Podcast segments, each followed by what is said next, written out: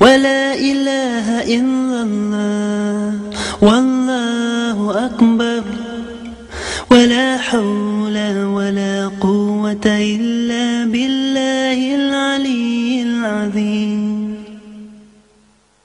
Glory be to Allah, all praise to Allah. There is no God but Allah,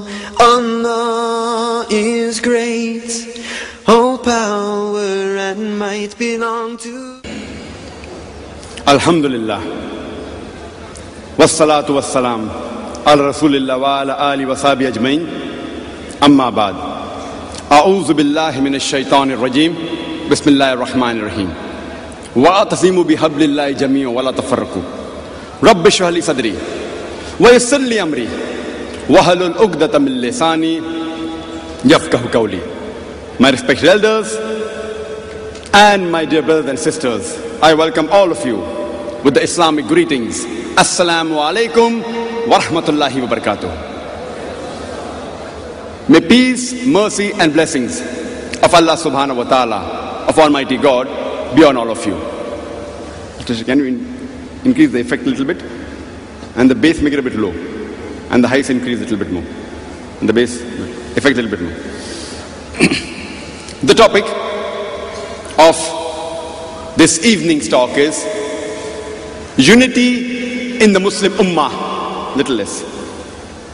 The topic is unity in the Muslim Ummah.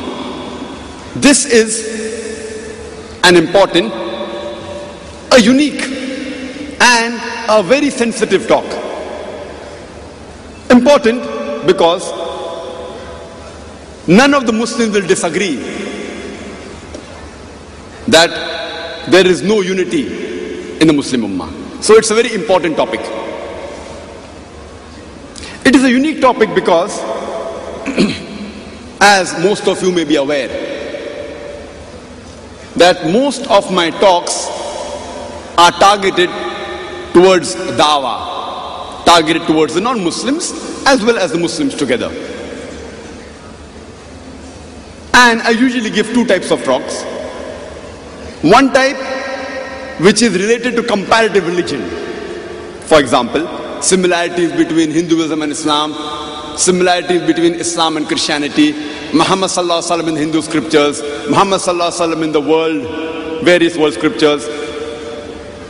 Is Jesus God? Was Jesus Christ, peace be upon him, crucified? And various talks. These talks, though they are targeted or meant for the non-Muslims, giving them knowledge about Islam and the comparative religion, it even benefits the Muslims to a great extent to do dawah amongst the non-Muslim friends. So it's for both. Though the topic is on comparative religion, it's meant for both. For the non-Muslim giving knowledge about Islam and for the Muslims giving knowledge about comparative religion, how to do dawah. The other group of talks that I give is mainly on issues which are current, which the media attacks Islam. For example, women's rights in Islam. Or people think today's age of science and technology, Islam is outdated. So Quran and modern science.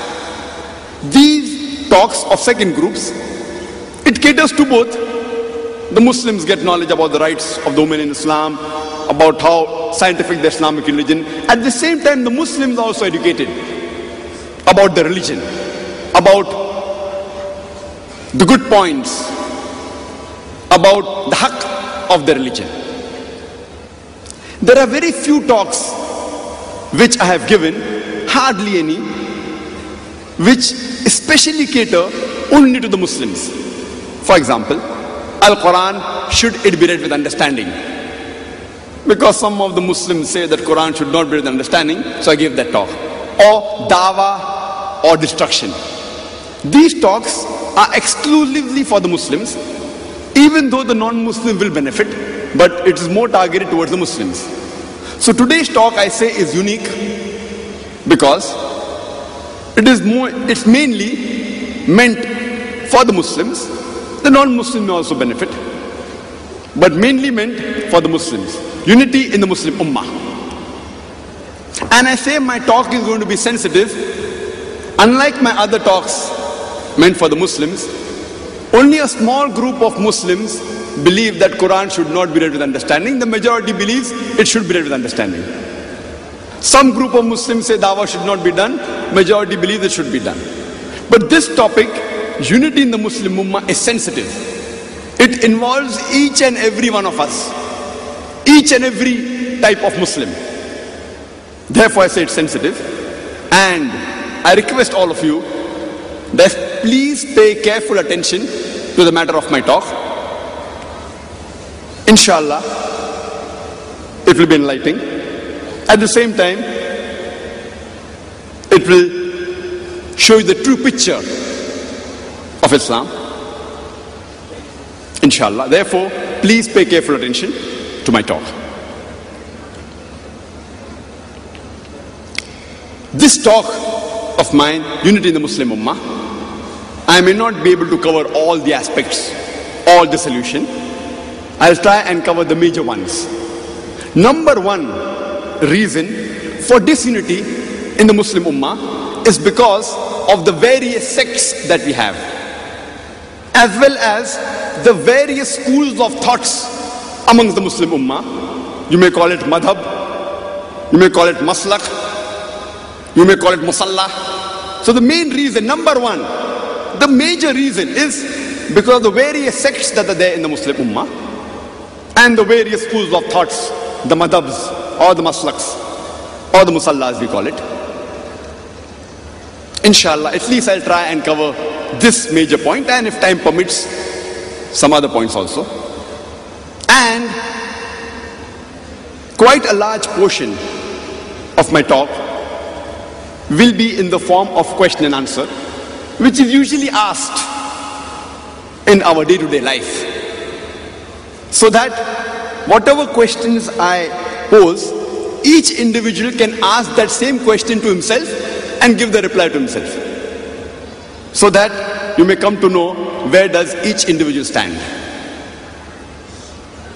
And as most of you know, the master key for dawah or for Islam according to me in the Quran, the verse of the Quran is Surah Al-Imran, chapter number 3, verse number 64 which says, Kul ya kitab, say O people of the book, Ta'alaw ila kalmatin sawa'im bainana bainakum.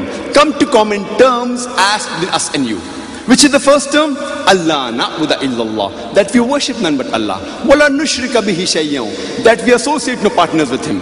Wala yattakhiza ba'dun dan arbaban min dunillah. That we erect not among ourselves lords and patrons other than Allah. But if they turn back, fakulu shadu. Say ye bear witness, bianna muslimun, that we are Muslims bowing our will to Allah subhanahu wa ta'ala. I have mentioned in several of my talks that this verse of the Quran which says come to common terms as between us and you though it mentions Ahle Kitab specifically referring to the Jews and Christian it can refer to any type of non-Muslim whether it be Hindu or a Buddhist or a Jain come to common terms as between us and you and if we take it a step further according to me it can even apply to the Muslim Ummah that when we have differences in the Muslim Ummah the best thing to do is. Come to common terms as between us and you. So this part of the verse, according to me, can also be used for the Muslim Ummah and it is the best way for doing Islah. For correcting the Muslim, for getting them to the straight path. Normally, when you ask any Muslim, which is the most authentic and best book of Islam, which is the best source of knowledge in Islam? Can anyone guess? Quran. MashaAllah. You don't get any award for that. Simple question. Simple answer. No one will disagree. He may not be a practicing Muslim, but if you ask any Muslim which is the best book in Islam, the most authentic book, the best source for knowledge in Islam, the answer is Quran, mashallah. But nothing great. The second question, which is the next source of knowledge after the Quran? Hadith, mashallah. No two difference. Hadith of the Prophet Muhammad. You may say Sunnah, you may say Hadith. There is no two difference. Everyone agrees. Whichever type of Muslim he may be, he agrees the first main source is Quran, the next is Hadith. Now, most of us are aware that there are different types of Hadith. Some Hadith which are Sahih Hadith, which are strong, authentic. Some Hadith are Zaif Hadith, which are weak Hadith. Some of them are Maudu, concocted, fabricated Hadith. Which Hadith a Muslim should follow? Sahih Hadith. MashaAllah. Three questions, the answer remains the same. It will not differ. Any type of Muslim you ask, whichever group he may belong to, whichever sect he may belong to, the answer is the same. Number one source is Quran, Allah's Kalam, Allah's word. Number two source is the sayings of the Prophet, the Hadith, the narration of the Prophet. Number three, that in the Hadith, what we have to follow is the Sahih Hadith. No two view at all. Come to common terms as been assigned you. Now, based on these three answers, we proceed further. But when I ask a Muslim that what is he or what school of thought he belongs to or what is his madhab, most of the Indians they tell me they are Hanafi. Some may say they are Shafi. If I go outside India and when I ask this question, besides Hanafi and Shafi, I may get the reply, I'm a Hanbali. Or some may say, I'm a Maliki. But in India, majority of the Muslims, they call themselves Hanafi. Some even call themselves Shafi. There are others, but these two are the major groups. I ask the next question. Brother, why are you a Hanafi? Why are you not a Shafi? So the common reply I get is, because my parents were Hanafi. My father was Hanafi, my mother was Hanafi, so I am a Hanafi. So then I ask him a question, what if your father was a Shafi? So he tells me, brother Zakir, if my father was a Shafi, even I would have been a Shafi. Answer simple. I said, very good. Till here it is simple. What if your parents were non-Muslims? What would you be? Then there is a long pause. See, you told me if your parents, because your parents Hanafi, you're a Hanafi. If your parents were Shafi, you'd have been a Shafi. Very logical. What if your parents were non-Muslims? Then there's a long pause. I said, brother, why didn't you reply? He replies in a very soft tone. Maybe I would have been a non-Muslim. Softly he says, maybe I would have been a non-Muslim. I said, fine. Now if your age is 30 or 40 years, and now if you give me the reply that you are a non-Muslim, whether a Hindu or a Christian or a Jew or a Jain, you give me the reply, I am a non-Muslim because my father is a non-Muslim or my mother is a non-Muslim. Will you be excused? There's a long pause. He doesn't reply.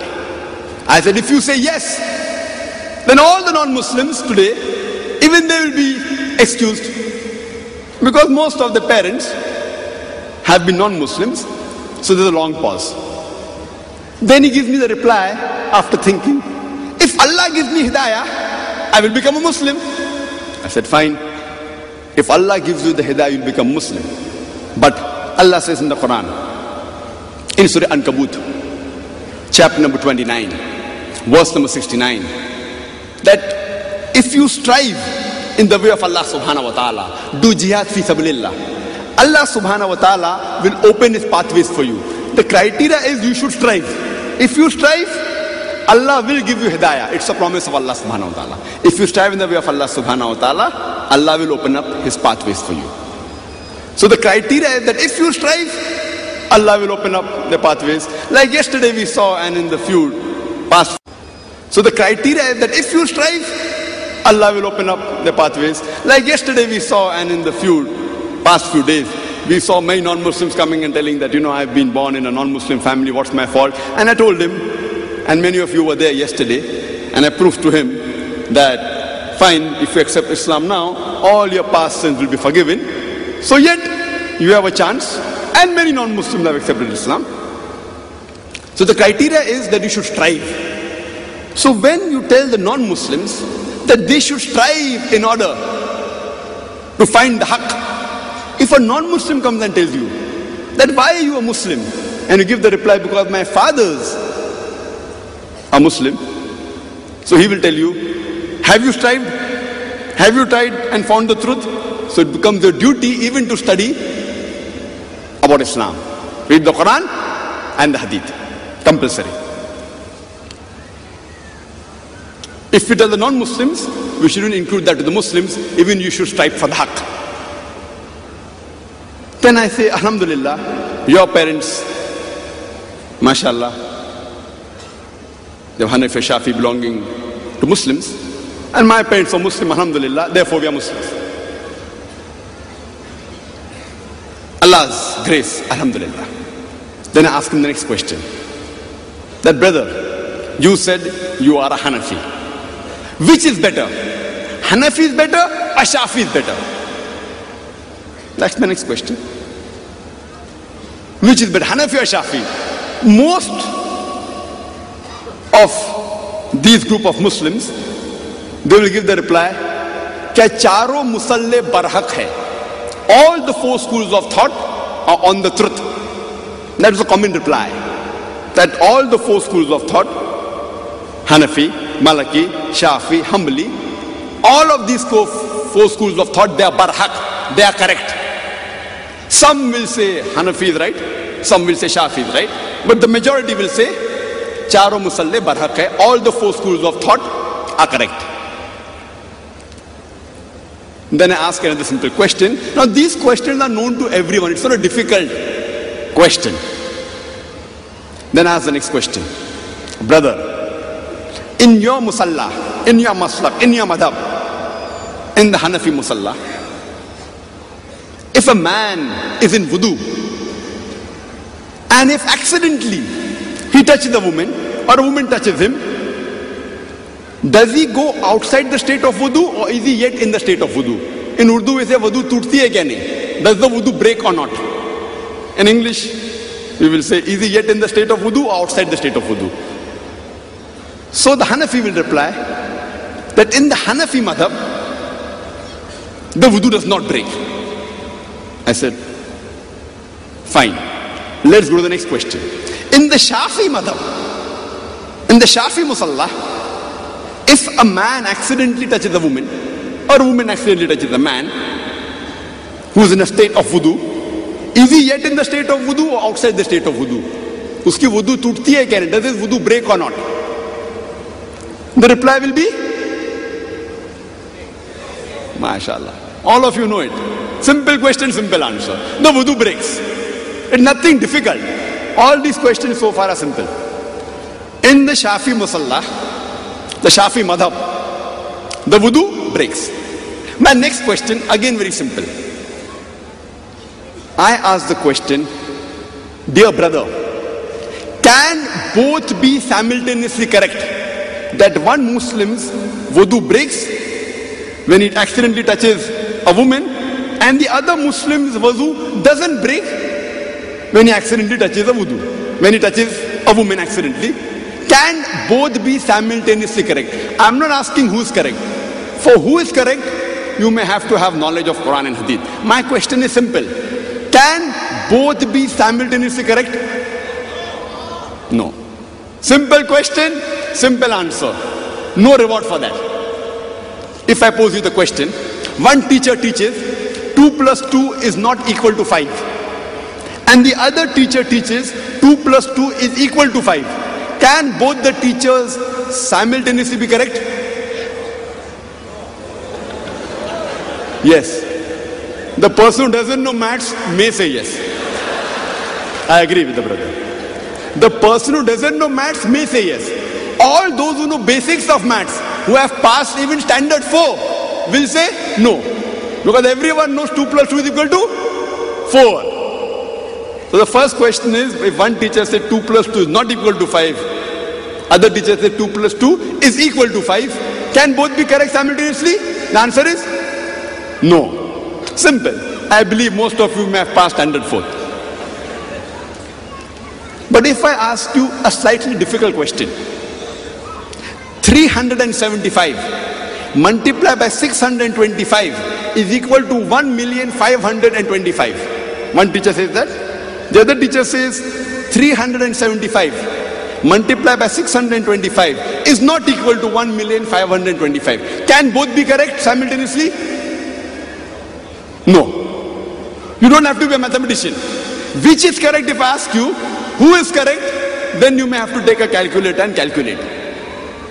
Even if you don't know maths, but if you're logical, one says is equal to 1,525, the other says is not equal to 1,525. Even if you don't have a calculator, you don't know maths, both simultaneously cannot be correct. To know which teacher is correct, who is correct, you may have to take a calculator and press the button and then you may give the answer. Either the first or the second is correct. Fine? Everyone is with me? MashaAllah. So similarly, to say who is correct or which madhab is correct, the Hanafi or the Shafi, can both be simultaneously correct? The answer is no. But which madhab is more correct? What is the reply? The same reply. You have to check up in the authentic sources. Number one is Quran. Number two is Hadith. Correct. So now, this answer, who is correct, Hanafi or Shafi, here everyone will not know unless he has strived in the way of Allah subhanahu wa ta'ala. He has strived to find out the truth. Now, when we read the Quran, it's mentioned in the Quran in Surah Maida, chapter number 5, verse number 6. Ya ayyuhalladhina amanu. O you who believe, when you prepare yourself for salah, wash your face and your hands and arms up to the elbow. Rub your head with water. Wash your feet up to the ankle. That means doing wudu is compulsory before salah. And if you are in ceremonial impurity, you have to bathe. You have to have a bath. And the verse continues. Or if you are ill, if you are ill, or on a journey, or when you come back from the call of nature, offices of nature, or if you are in contact with women, or if you touch a woman, and if you do not find water, take clean sand or earth and rub it on your face and your hands. Talking about tayammum, if there's no water, do tayammum. So, based on this verse of the Quran, which says that if the woman touches, if you touch a woman, the Arabic word is lamas, coming from the word masah. So, based on this, that if the woman touches, or if you touch a woman, you have to do wudu. Or no water is there, you have to tayammum. Now, or you have to bath. Bath or wudu or tayammum. Three options. If there's no water, tayammum. Now, as far as the Arabic word masa is concerned, it has got two meanings. If you look in the dictionary, what is the meaning of masah? It has two meanings. One is a physical touch, the other is a sexual touch. So, these two great ayammas, they were great scholars. Imam Abu Hanifa, Rahimullah, may Allah's mercy be on him.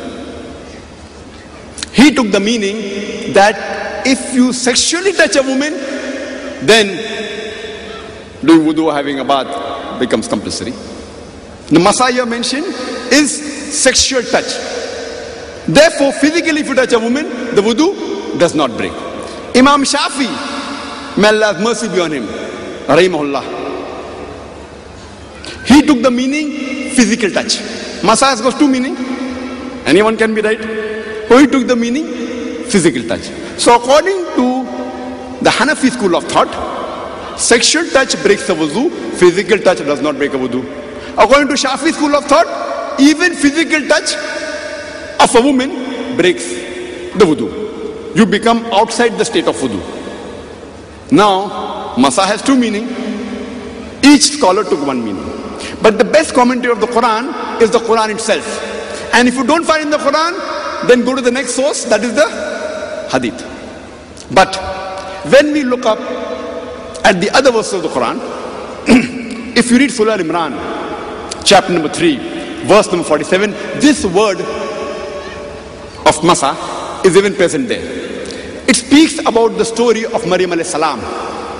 That when the archangel Gabriel, he comes and gives her the message that you shall have a son. So the reply of Hazrat Maryam, may Allah be pleased with her, she says in Surah Al-Imran chapter number 3, verse number 47, that how shall, ha- how shall I have a son when no man has touched me? The same word, the same root word, masa is there. Now, any one of us will understand when Hazrat Maryam, Maryam, may Allah be pleased with her, when she says that how shall I have a son when no man has touched me, it means sexual touch, does not mean physical touch. Because physically, if someone touches a woman, she need not have a child. But sexually, if someone touches, chances are she'll have a child. So she says, How shall I have a son when no man has touched me? And the reply comes, When Allah decrees the matter, Allah says, Kun fayakun, be and it is. That's the full context. But the word masaya means sexual touch. Further, when we read the hadith of Prophet Muhammad if there's a doubt, if you can't understand certain verses of the Quran, you have to go to the next source, that is the hadith. And see to it that the hadith is authentic, is sahih. There's a hadith, a sahih hadith of Abu Dawud, volume number one, in the book of Salah, chapter number 70, hadith number 179. Hadith Aisha, may Allah be pleased with her, she said, once the Prophet kissed one of his wives and he went for prayers.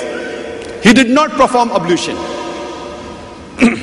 so Urwa, may Allah be pleased with her, she asked, Who can it be other than you? She told Hazrat Aisha, may Allah be pleased with her. And Hazrat Aisha laughed, indicating that yes, it was her.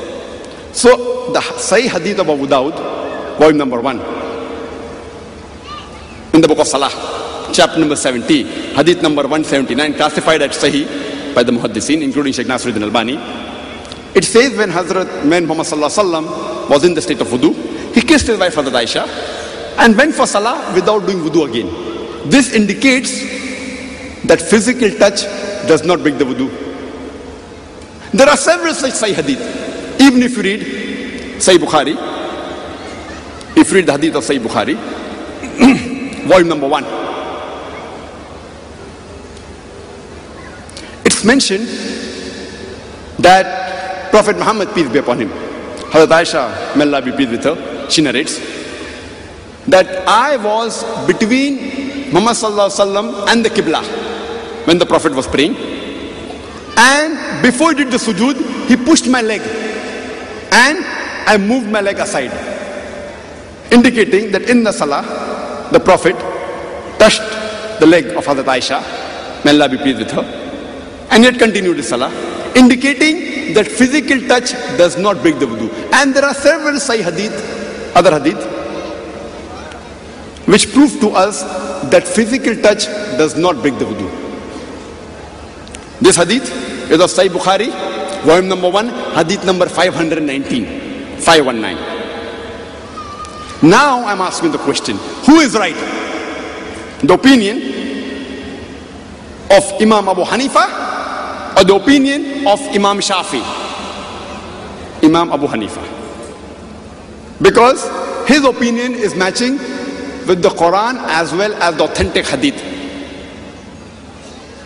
So somebody will ask me, do you mean to say that Imam Shafi was wrong? Let's see, we respect Imam Shafi. May Allah's mercy be on him. Rahimahullah. We respect him, we revere him, and we love him. And the Prophet said that anyone who gives opinion after doing research, any scholar gives opinion. If the opinion is correct, he gets one reward. Sorry, if the opinion is correct, he gets two reward. If the opinion is wrong, he gets one reward. Any scholar gives a fatwa, gives opinion. If it is correct, he gets two reward. But even if it is wrong, he gets one reward. I'm not saying that Imam Shafi, may Allah's mercy be on him, that he was not intelligent. He was very intelligent. He was very knowledgeable. But we have to realize that during the time of Imam Abu Hanifa, Imam Shafi, may Allah's mercy them all, all the hadiths weren't compiled. The compilation of the hadith started before but completed later on. So maybe this hadith of Abu Dawud, volume number 1, chapter number 70, hadith number 179, as well as the hadith of Sahih Bukhari, volume number 1, hadith number 519, it did not reach Imam Shafi. So because it did not reach him, he took one of the two options, physical touch or sexual touch. He took it as physical touch. Not that he was not intelligent, maybe this hadith didn't reach him. So based on his knowledge of the Quran, which can have one of the two meaning, he took one meaning. Not that he made a mistake purposefully. What we say, maybe this hadith didn't reach him. Let me give you another example. I asked the question that in the salah, in the loud salah, the salah of Fajr, of Maghrib and Isha, after the Imam completes Surah Fatiha, according to the Hanafi Maslak, should the people in the congregation, should they say Salah, should they say Ameen loudly or no? According to Abu Hanifa, according to the Hanafi Maslak, you should not say Ameen loudly after the Imam completes say Surah Fatiha in the loud Salah. But according to Imam Shafi, may Allah's mercy be on him, should the people, the muqtadi, the congregation, should they say Ameen loudly or no? The answer is yes. Simple, everyone knows about it. Everyone knows about it. In the Hanafi madhab, you don't have to say Ameen loudly. In the Shafi madhab, you have to say loudly. In the Fajr, Maghrib and the Isha Salah. Who is right? If you don't know, you have to go to Quran and the Hadith. We don't find any verse in the Quran which says that should we say Ameen loudly or not. So we get to the next source, we go to the next source that is the Sahih Hadith. Now when we read the Sahih Hadith, it's mentioned in Sahih Bukhari, volume number one, in the book of Adhan, chapter number 111, hadith number 780. Prophet, peace be upon him, he said that say Amin loudly after Surah Fatiha finish. Say Amin loudly. And if your Amin coincides with the Amin of the angels, then all your past sins will be forgiven. The next hadith, Sahih Bukhari, volume number 1, in the book of Adhan, chapter number 112, hadith number 781, the Prophet said, If the Amin of any one of you coincides with the Amin of any one of the angels, then all your past sins will be forgiven. Sahih Bukhari, volume number 1, book of Adhan, chapter number 113, hadith number 782, the Prophet said, that after the Imam says, Gairil Makdubi alayhim say Ameen loudly. And if your Ameen coincides with the Ameen of the angels, all your past sins will be forgiven. I have quoted no less than three hadith from Sahih Bukhari that you should say Ameen loudly after Surah Fatiha. Similarly, there are no less than six hadith in Sahih Muslim. If you read Sahih Muslim, volume number one, in the book of Salah, chapter number 116, hadith number 811 to 816, there are no less than six hadith in Sahih Muslim which says you should say Ameen loudly. So I have given you references of at least nine Sahih hadith which says that you should say Amin loudly. Now, I ask you the question. Who is correct? The Hanafi maslak or the Shafi maslak? The Shafi maslak. Simple. What matches with the Quran and Sahih Hadith, you follow that. Simple. Now, come to the question. The first question that does the wudu break or not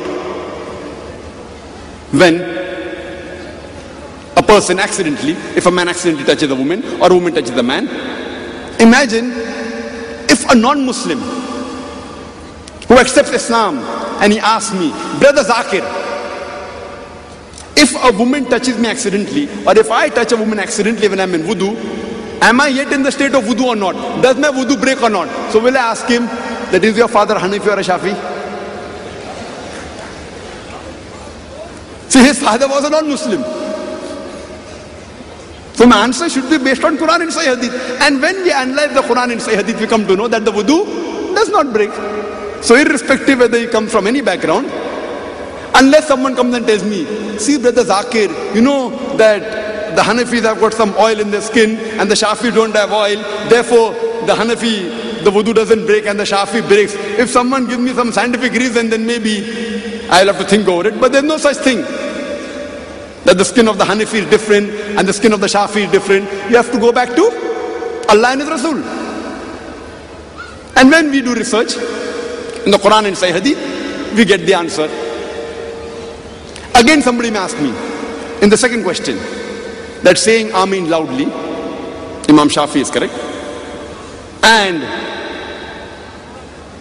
Hanafi maslak not to say Amin loudly. Do you mean to say Abu Hanifa was wrong? Didn't he have knowledge? No, Spilla. Imam Abu Hanifa, may Allah's mercy be on him. Rahimahullah. He was a great scholar. We love him, we respect him. But not that he made a mistake purposefully. Maybe these hadith, which I quoted of Sahih Bukhari, volume number 1, hadith number 781 to 782, and the hadith of Sahih Muslim, volume number 1, hadith number 811 to 816, this may not have reached him. As I told you earlier, that when the Prophet was alive, the Quran was complete. It was compiled in the supervision of the Prophet himself. He himself supervised. The Quran, Alhamdulillah, was complete. And there is no difference of opinion as far as the Quran is concerned. But the Prophet did not encourage to write down the hadiths, his sayings, lest it would get mixed up. Later on, after his death, when people started saying things in the name of the Prophet which he did not say, then the people thought, fine, now we should check up whether did the Prophet say this or not. So the compilation of the hadith started after the death of the Prophet. And during the time of these great Aimmas, Imam Abu Hanifa, Imam Malik, Imam Shafi, Imam Ahmad bin Imam Hanbal, may Allah's mercy be on all of them, it was yet continuing. It wasn't completed. Later on, Imam Bukhari came, then Imam Muslim came, Abu Dawud, Tirmidhi, and then later on, after the demise of the four great Aimmas, the process was more formulated. So therefore, based on whatever was the knowledge they had, they gave the opinion. Somebody will ask me, Brother Zakir, do you think you're more intelligent than Abu Hanifa? Brother Zakir, do you think you're more intelligent than Imam Shafi? May Allah's mercy be on both of them. I said no. Nothing. Compared to them, we are nothing. They were far closer to the Prophet. The knowledge, mashallah. The iman, we cannot compare. No one living now can compare to them. But we have to realize, as I mentioned, that the process of compilation of the hadith was going on. So all the four Aimma said, no Muslim can say that he, has, he knows all the Sahih Hadith. So because today is the age of science and technology. Now if today, at that time, during the Aimmas, if you want to if you want to collect a hadith, you had to travel hundreds of kilometers, thousands of kilometers. You had to write down. There was no Xerox machine. Today, Xerox is there, fax is there, email is there. From this end of the world to America, you can fax. You can send my email. Within seconds it reaches there. that time science and technology had not advanced. Today, if you want all the Sahih Hadith, you can have on a disc. The complete Bukhari you can have on a disc. Bukhari, Muslim, in IRF, 1 million Hadith on one disc. Classified, Sahih, Zaif, Mawdu. So today, because of science and technology advanced, the access for us to the Hadith is much more easier as compared to these great scholars. For example, today, if a student who passes BSc, Bachelor of Science, in terms of scientific knowledge, he may have more knowledge than Isaac Newton. Isaac Newton happens to be the best scientist of humanity. You know, Isaac Newton, number one. Michael H. Hart, when he wrote a book, the hundred most influential men in history, he places our beloved Prophet Muhammad Sallallahu Alaihi number one. Number two, Isaac Newton. But if someone tell, comes and asks me, suppose your son has passed his BSc, or if you have passed your BSc, if someone tells, are you more intelligent than Isaac Newton? See, you may know many things which Isaac Newton did not know. But in terms of science and technology, what brain Isaac Newton had, even the Nobel Prize winner of science doesn't have. Isaac Newton had an intelligent brain. Depending upon the limited resources he had, the amount of advances he made in science is phenomenal. Therefore, he's called one of the best scientists of humankind. But today, a person who has passed BSc overall may have more knowledge than Isaac Newton. He knows all the laws of Newton. He even has corrected the mistake of Newton. Not he has not corrected. By the time other scientists have come, they have corrected the mistakes of Newton. So a person who has passed BSc overall may have more access to scientific knowledge than Isaac Newton. But that does not make him a greater scientist than Isaac Newton. Similarly, today when we can analyze the hadith easily because of these great scholars, Imam Bukhari, Imam Muslim and the other scholars right down till this age, it is easier for us to know whether the hadith is sahih or not and easy because of science and technology. That does not mean we are more superior to these Aimmas, we are more intelligent. No, not at all. I cannot claim that and no one should claim that. Not that we are more intelligent, we are more knowledgeable. Today, because of science and technology, the knowledge is much more easily accessible. So let me clear the point very clearly. Therefore, I said the topic is sensitive. We respect all these four ayyamas. They were great scholars. And the solution for the unity of the Muslim Ummah lies in the ayat I started my talk with. Allah says in Surah Al Imran, chapter number 3, verse number 103, وَاتَسِيمُوا بِحَبْلِ اللَّهِ جَمِيعًا وَلَا تَفَرَّقُوا Hold to the rope of Allah strongly and be not divided. Which is the rope of Allah? The rope of Allah is the glorious Quran. Allah says, hold strongly to the rope of Allah and be not divided.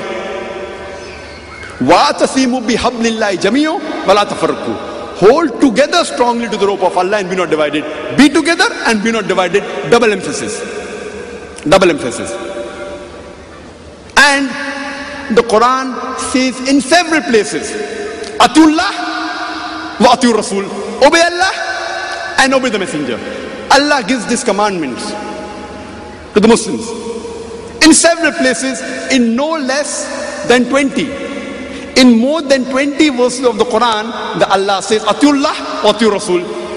In Surah Al Imran, chapter number 3, verse number 32. In Surah Imran, chapter number 3, verse number 132. In Surah Nisa, chapter number 4, verse number 13. In Surah Nisa, chapter number 4, verse number 59. In Surah Nisa, chapter number 4, verse number 69. In Surah Nisa, chapter number 4, verse number 80. In Surah Maida, chapter number 5, verse number 92. In Surah Anfal, chapter number 8, verse number 1. In Surah Anfal, chapter number 8, verse number 20. In Surah Anfal, chapter number 8, verse number 46. In Surah Tawbah, chapter number 9, verse number 71. In Surah Nur, chapter number 24, verse number 47. In Surah Nur, chapter number 24, verse number 52. In Surah Nur, chapter number 24, verse number 54. In Surah Ahzab, chapter number 33, verse number 31. In Surah, in Surah Ahzab, chapter 33, verse number 33. In Surah Muhammad, chapter number 47, verse number 33. In Surah Fatah, chapter number 48, verse number 17. In Surah Hujurat, chapter number 49, verse number 14. In Surah Mujadala, chapter number 58, verse number 13. In Surah Taghabun, chapter number 64, verse number 12. In more than 20 verses of the Quran, Allah says, Atiullah wa Rasul. Obey Allah and obey the Messenger. The rope of Allah is the glorious Quran and the authentic hadith of Prophet Muhammad. Allah tells us clearly, hold together fast to the rope of Allah and be not divided. To the Quran and the Sahih Hadith. Allah says in the Quran, in Surah Anam, chapter number 6, verse number 159, Allah says that as to those who divide the religion and break it into sects, thou has nothing to do with them. Telling the Prophet, thou has nothing to do with them. Their affairs is with Allah. All their affairs is with Allah subhanahu wa ta'ala. And Allah will tell them what is the truth. Allah tells the Prophet, as to those who divide the religion and break it into sect, into sects, O Prophet, thou hast nothing to do with them. All their affairs is with Allah. And Allah will tell them what is the truth. That means making sects in the religion of Islam is haram. It is prohibited.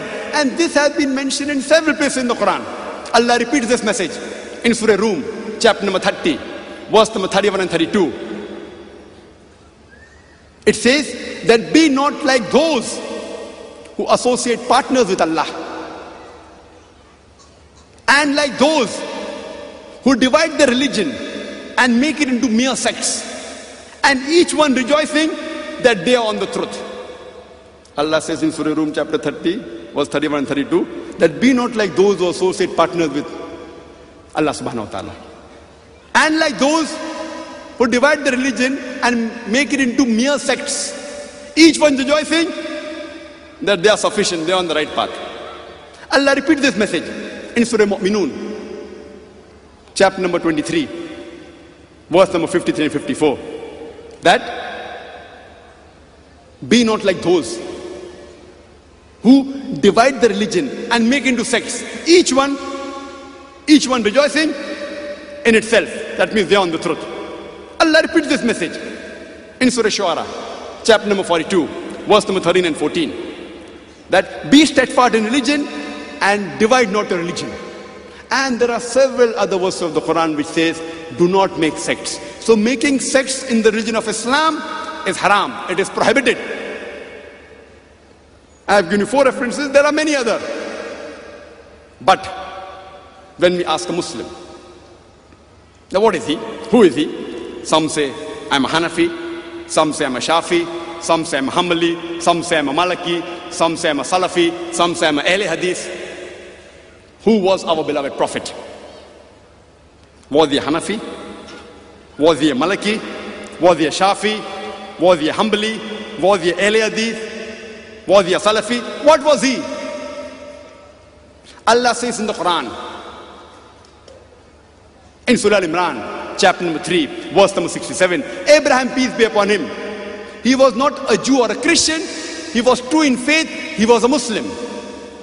Allah says in Surah Al Imran, chapter number 3, verse number 52, that the followers of Jesus Christ, peace be upon him, they said that we are Muslims. Allah says in the Quran, in Surah Hajj, chapter number 22, verse number 78. Strive in the way of Allah, O you believe. Strive in the way of Allah as you ought to strive with steadfastness, with steadfastness and discipline. And Allah has chosen you and has not put difficulty in your religion. And He has chosen for you the cult, the religion, the deen of Abraham alayhi salam and he called you Muslims. In the previous revelations and in this revelation, Allah says He has called you Muslims in the previous revelations and in this revelation. Therefore, give charity and offer salah. So Allah says that He has named you Muslims in this revelation and the previous revelations. So Allah has given us the label of Muslim. And you find in several places of the Quran, Allah tells us that Call yourself Muslims. Allah says in Surah Fusilat, chapter number 41, verse number 33. وَمَنْ أَحْسَنُ قَالَ مِمَّنْ ضَاءِ اللَّهِ وَأَمِلُ صَالِحًا قَالَ إِنَّنِ مِنَ الْمُسْلِمِينَ Who is better in speech than one who invites to the way of thy Lord, works righteousness and says that I am a Muslim, says that I bow to the will of Allah. Yeah, Allah doesn't say, say I'm a Hanafi or a Shafi or a Hanbali or a Maliki or a Salafi or a Ali or. Allah says, Qala innani minal muslimin. Say that I'm a Muslim. Allah repeats the message. In Surah Zumar, chapter number 39, verse number 12, say that I'm the first to be amongst those who are Muslims, who bow to the will of Allah. Allah says, say that you are the first amongst the Muslims. And I started my talk with the master key of Dawah. Now started in between my talk, I said. The master key of Dawah is Surah Al-Imran, chapter number 3, verse number 64, which says, Kul, Ya Ahlul Kitab, say, O people of the book, Ta'ala ila kalmatin sawa'im bainana bainakum. Come to common terms as us and you. Which is the first term? Allah na'budu illallah. That we worship none but Allah. Wala nushrika bihi shayyan. That we associate no partners with him. Wala yattakhiz abadun abadan arbaban min dunillah. That we erect not among ourselves lords and patrons other than Allah. فَإِن تَوَلَّوْا If then they turn back. فَقُولُوا shadu. Say, ye bear witness, bianna muslimoon that we are Muslims bowing up to Allah. Even when we speak to the non Muslims, when there's a problem, Fakulu Shadu, ye bear witness that we are Muslims bowing our will to Allah subhanahu wa ta'ala. Allah clearly mentioned in Surah Hajj, chapter number 22, verse number 78, that He gave us the label of Muslim and in no less than seven verses of the Quran, He says, Call yourself Muslim, kul, kul, kul. Say you're Muslim, say you're Muslim. Allah says in Surah Fusilat, chapter 41, verse number 33. In Surah Az-Zumar, chapter 39, verse number 12. In Surah Al-Imran, chapter number 3, verse number 64. In Surah Baqarah, chapter number 2, verse number 136. In Surah Al-Anbiya, chapter number 21, verse number 108. In Surah Qasas, chapter number 28, verse number 53. In Surah Ankabut, chapter number 29, verse number 46. In no less than seven places, Allah says, Kul, say that you are Muslim. Say that you are a Muslim. So where is the difference of opinion? See, all these four great Aimmas, Imam Abu Hanifa, Imam Malik, Imam Shafi, Imam ibn Hanbal, we love them all. I respect them all. I revere them all. They were great scholars. But if we read the history of these great Aimmas, then we will really be understanding what they said. When we read the history of Imam Shafi, I'm sorry, when we read the history of Imam Abu Hanifa, he came earlier. He was born on 701 CE, the Christian era, and died on 767 CE. In the Hijri, 150 Hijri died. He told, according to Abu Yusuf, who was one of his students, Imam Abu Hanifa said, Ya Yaqub, O Yaqub, woe to those who write down my opinions. Because I may say something today, but leave it tomorrow. I may have an opinion tomorrow, I may leave it the day after. Imam Abu Hanifa said, Oh Yaqub, woe to those who write my opinions.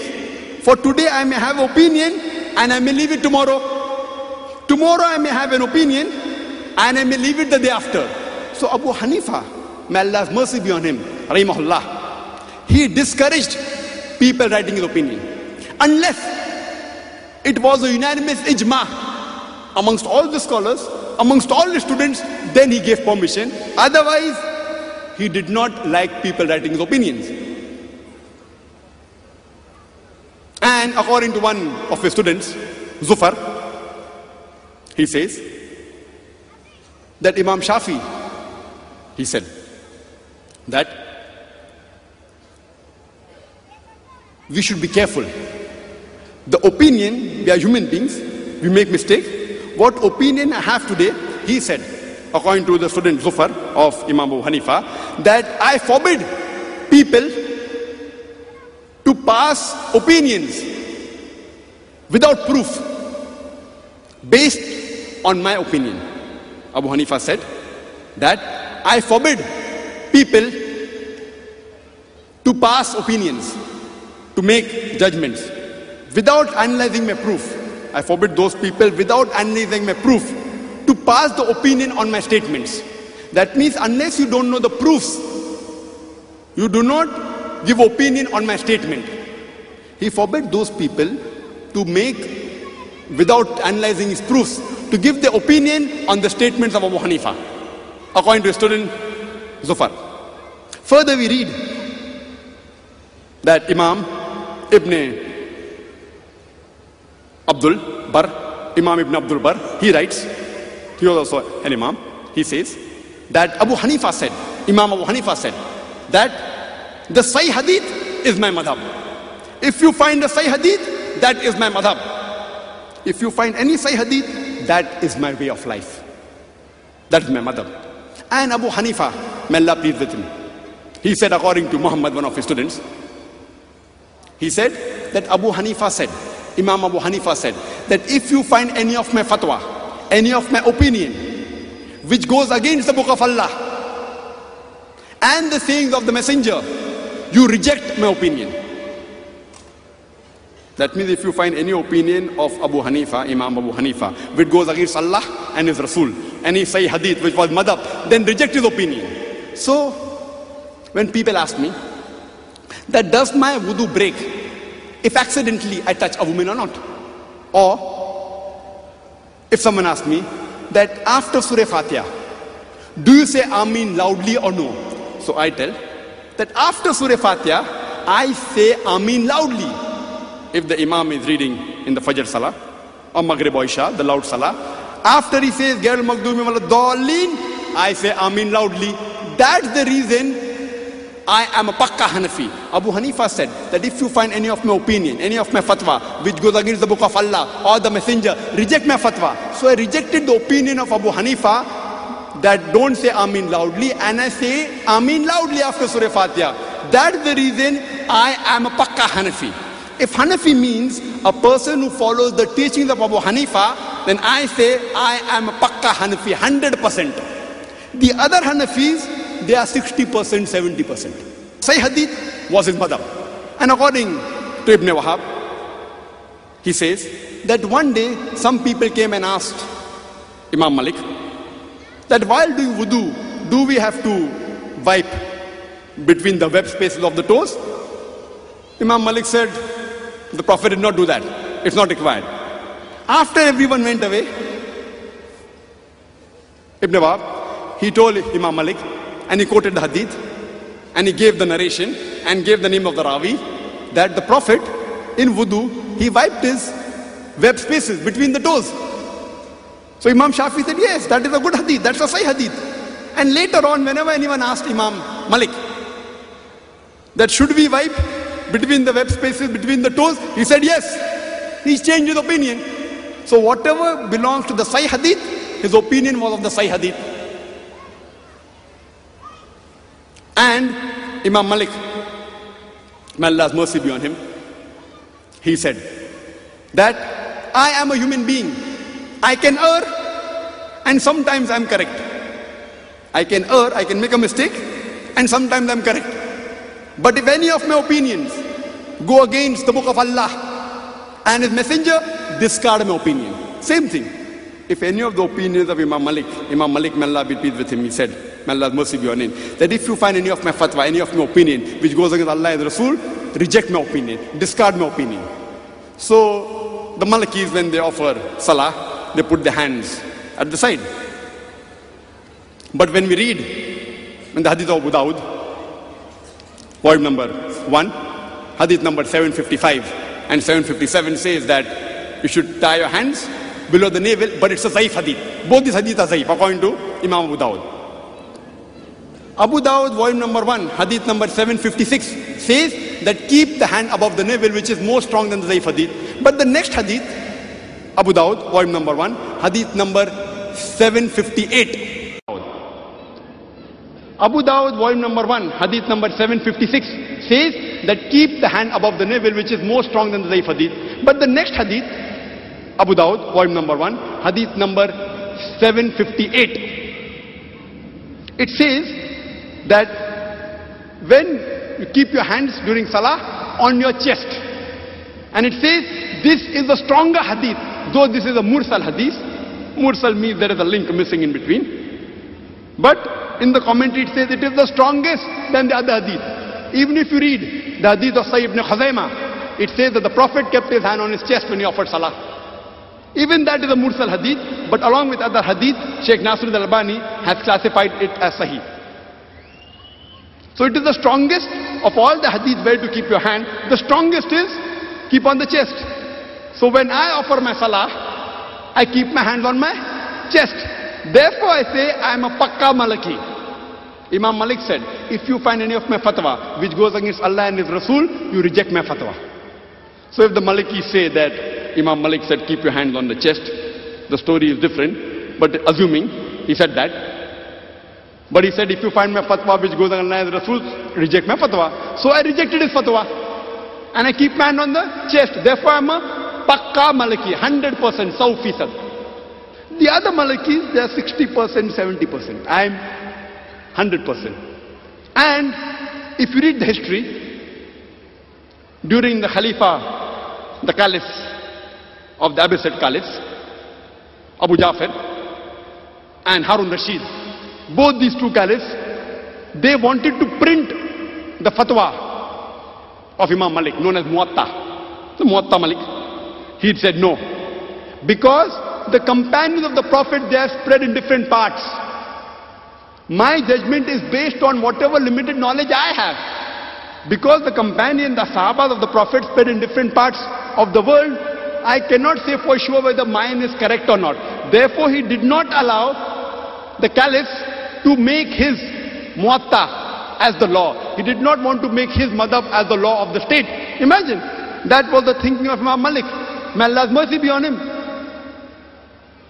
Next came Imam Shafi. Imam Shafi, he was a student of Imam Malik. He was also a student of the student of Abu Hanifa.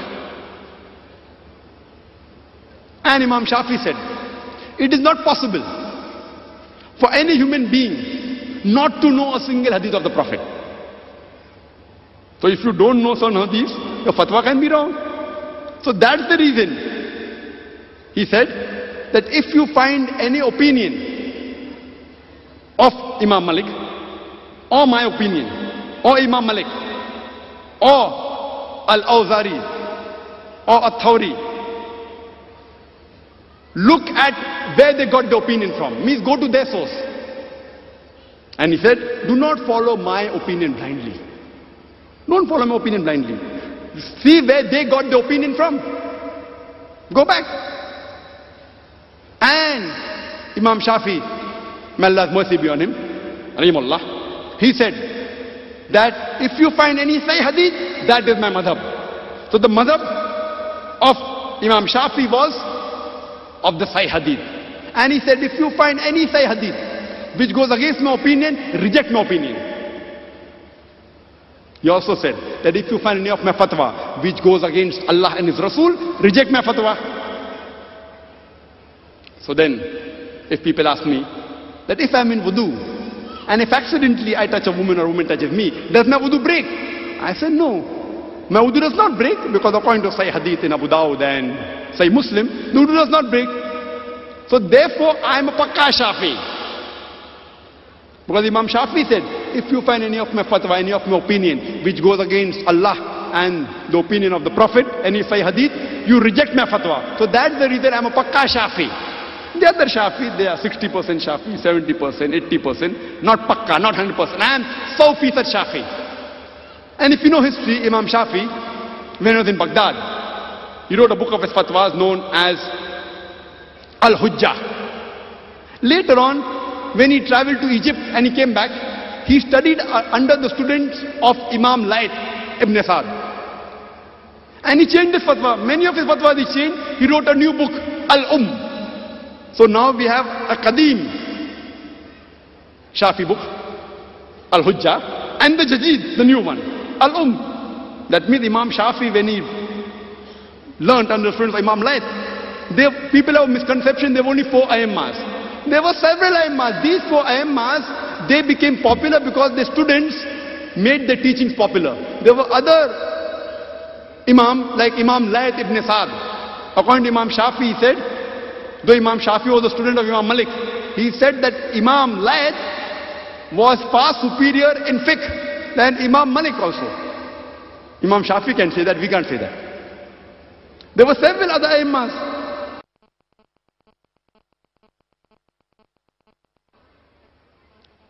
The fourth Imam, Imam Ahmad ibn Hanbal. Imam Ahmad ibn Hanbal also was of the same opinion. He was so strict that Abu Hanifa, Imam Abu Hanifa, he said, don't write my opinions unless it is confirmed, unless there is an ijma. Imam Ahmad ibn Hanbal was more strict because taqleed started. He said, don't write any of my opinions. If you find any of my opinion, whether it be for Imam Malik, or my opinion on Imam Malik, or Imam Shafi, Imam Abu Hanifa, go to the source. And if you find any of my opinion which goes against the opinion of Allah and His Rasul, you reject my opinion. That's the reason I say I am a hundred percent Hanbali. If Hanbali means a person who follows the teachings of Imam Ahmad ibn Hanbal, I am a hundred percent humbly. Other people are 70%, 80%. So in teachings, if you say following the teachings of Abu Hanifa, Imam Abu Hanifa, may Allah's mercy be on him, makes you Hanafi, I am a Pakka Hanafi, 100% Hanafi. If following the teachings of Imam Malik makes you a I am a 100% Maliki. If following the teachings of Imam Shafi makes you a Shafi, I am a 100% Shafi. If following the teachings of Imam Ahmad ibn Hanbal makes you Hanbali, I am a 100% Sawfisad, Hanbali. Because all these four great, great Aimma said, if you find any of my fatwa which goes against Allah and His Rasul, you throw my fatwa on the wall.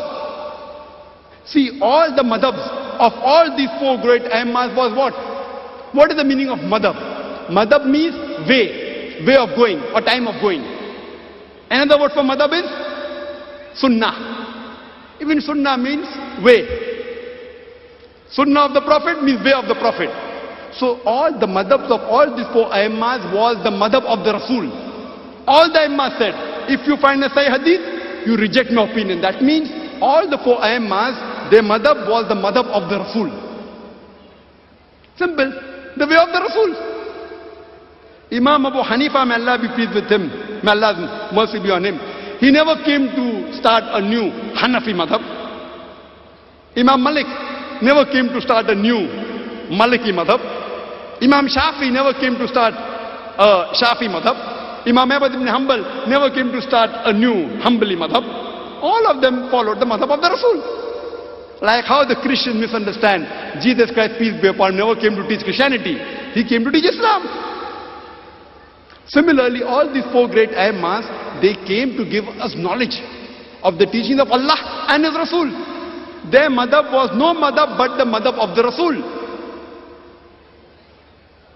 Allah says in the Quran, in Surah Al-Imran, chapter number 4, verse number 59, Atiullah, Atiur Rasul, obey Allah and obey the Messenger and those charged with affairs.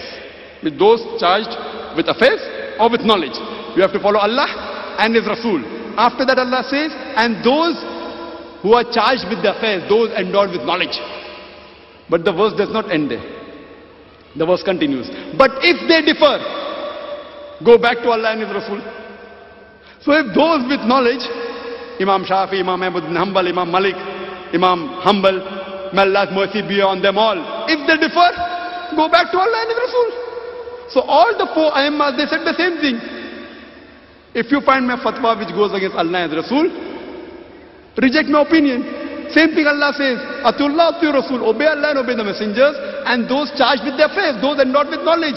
But if they differ, go back to Allah and His Rasul if you believe in Allah and the last day. For this is the best and the correct way of determination. There is no better way of determination according to Allah than going back to Allah and His Rasul. It is so simple. Now, there are some brothers who come and ask me the question. Brother Zakir, fine. Those people who have knowledge of Quran and Hadith, for them it is very easy to know what is right, what is wrong, what is Sahih Hadith, what is Sahih Hadith. How can we, as lay Muslims, as common Muslims, understand what is right, what is wrong? It's a very good question. I tell them. Then they say, that's the reason we do taqleed. I tell them, see, what is the meaning of taqleed? Taqleed means, see, following the opinion of any scholar does not make you in the format of taqleed, doesn't make you muqallid. If after showing proof that the scholar you are following is wrong and then you follow him, yet that makes you muqallid. For example, if your mother has a heart problem, fine, has a heart problem, and some doctor, what will you do? Who will you go to? You won't go to Tom, Dick and Harry, you'll go to a heart specialist. You do research. MBBS? No, no, no. MD, huh? MD. MD in what? In brain? No, no, no. Heart? Yes. So before going to a doctor, you do research. You check up what is his degree. MBBS? No, no, no. MD? Yes. MD in what? Gynecology? No, no, no. Kidney? No, no, no. Brain? No, no, no. Cardiologist? Ah, yes. DM? Super speciality. MD of medicine, then you do super specialty DM. You do your research and then you go to him. You don't blindly follow any Tom, Dick and Harry. If anyone on the street says, your mother has a heart attack, okay, do this. Will you follow him? Will you follow him? No. You will do research. Similarly, the third category, Atiullah, Atiur Rasul, obey Allah and obey the messenger. The third category, those endowed with knowledge or those charged with their affairs, you do research. Any scholar says anything, check up whether it's right or wrong. See, everything you cannot check up. Now you have heard 10 different scholars. You understand now, scholar number A, he has given about 30, 40 references. I have checked up 20. 20 are oh, Quran, say Hadith. So 21st you need not check. You check scholar number 2. Scholar number 2, mixture. Part correct, say Hadith, part Zaif Hadith. Third scholar, majority. Pulling fast ones. Say Hadith, it's not there. Bukhari, you open Bukhari, more than 7,000 Hadith, you don't find it only. So you have many scholars, you do little research. Now once you are, once you make up mind, ah, scholar number one, ah, when he talks, he gives references. When I checked up the references, Quran, say Hadith. Then, then what happens? Then when you ask an opinion and three scholars give you the opinion, you automatically follow the first scholar. Because I've checked up 20 things of his, it has turned out to be right, even the 21st inshallah will be right. So every layman cannot do research on everything everyone says. So first, but you have to limited research. This scholar number A, ah, he speaks on Quran and Hadith. Scholar A, B, C, D. Or scholar number 1. Scholar number 2 or scholar number B, partly right, partly wrong. Scholar number C or scholar number 3, majority wrong. So you do little research and classify which type of a scholar is he. And then if you follow without doing research scholar number 1, no problem. But suppose you follow scholar number 1, you have done research on. Another scholar comes and says, what scholar number 1 has said is wrong, I give you proof from Quran and Sahih Hadith. You check up the proof. If it is wrong, you reject him and follow scholar number 1. But if the proof that fourth scholar gave you, it is from Quran and Hadith, going against the opinion of scholar number one, then you reject the fatwa of scholar number one. So if, see for example, I am there, when I hear something, what I speak, in the talk I do my research. But there's more, more knowledge in my, in my head, in my brain, which I haven't checked up. But yet, I classify. For example, if I hear a statement from Sheikh Nasrud al-Albani, mashallah, who expired recently, according to me one of the greatest muhaddis of the recent times. So what he says, I follow on the face of it. Because I've checked up, he's a scholar, mashallah, following Quran and Sahih Hadith. But if someone gets me a fatwa against Nasiruddin Albani, if it's from Quran and Sunnah, I may reject the fatwa of Nasiruddin Albani. I mean, but, I mean, but I know, see, every human being can make mistakes. Imam Shafi made a mistake, Imam Abu Hanifa made a mistake, Imam Ahmad ibn Hanbal made, Imam Malik made. So why can't Sheikh Nasrud Albani make? He can make. But he belongs to the group of scholars which checks up on Quran and Hadith. So if someone gives a fatwa, a local person from here, and Nasrud Albani, I'll believe Nasrud Albani. If I don't have time. But if I say in the lecture, I check it up. What I say in the lecture, I check up. Because I'm responsible for that. But for my own knowledge, if I have to make opinion, I can't keep on checking every hadith. Difficult. Difficult for a layman. So, but to classify which group of scholars are you reading of? Which books are you reading? Whose books are you reading? Whose cassettes are you listening to? You classify them. Authentic scholar. This scholar makes 20% mistake. This scholar 50%. This scholar 90% mistakes. You classify and then if you don't have time and belong to the first group of scholar which is authentic, you need not check up everything. If you have the time, it is the best. Do it. Alhamdulillah, mashallah. But don't have the time, yet you can. That's not called taqleed. But if someone shows you proof against the scholar you respect, and yet you follow him blindly, that is taqleed. The taqleed we can only do of Allah and His Rasul. Bas. Atiullah, atiur Rasul. Bas. No one else. Simple. Simple formula. Now some people come and tell me, Brother Zakir, you talk said, don't make sect. But didn't the Prophet said there will be 73 sects? I said, yes. The Prophet said there will be. Prophet didn't say you should make. Allah says don't make. But Prophet knew, even though Allah says don't make sects, the Muslims are bound to make. So he predicted there will be. He didn't say you should make. And if you read the Sahih Hadith of Abu Dawud, Hadith number 4579 and Hadith number 4580, it says that Prophet Muhammad said that the Jews were divided into 71 or 72 sects, the Christians were divided into 71 or 72 sects, and the Muslims will be divided into 73 sects. There's the Hadith of Tirmidhi, Hadith number 131, as well as Hadith of Tirmidhi, Hadith number 2643, where the Prophet said that the Bani Israel, the Jews and the Christians, they were divided into 72 sects. But my ummah will be divided into 73 sects. All will go to hell except one. So the companions asked, Who are they? The Prophet said, Those that belong to me and my companions. The Prophet said, There will be 73 sects. All will go to hell except one. Those that belong to me and my companions. And there is the hadith of Sahih Bukhari, volume number 3, hadith number 2652. The Prophet said, The best of the people are those of my time, means the companions, the Sahabas. After that, the next generation. After that, the next generation. The Prophet said, The best people are those who are of my generation, the Sahabas. After that, the next generation, the Tabaeen. After that, the next generation, Tabe Tabaeen. Finish. So if you have to take anything, you have to take from the generation of the Prophet, the companions, the next generation, Tabain and. That's it, three generation. This we call as the Salaf Salihin. the righteous predecessors, predecessors, or the righteous forefathers.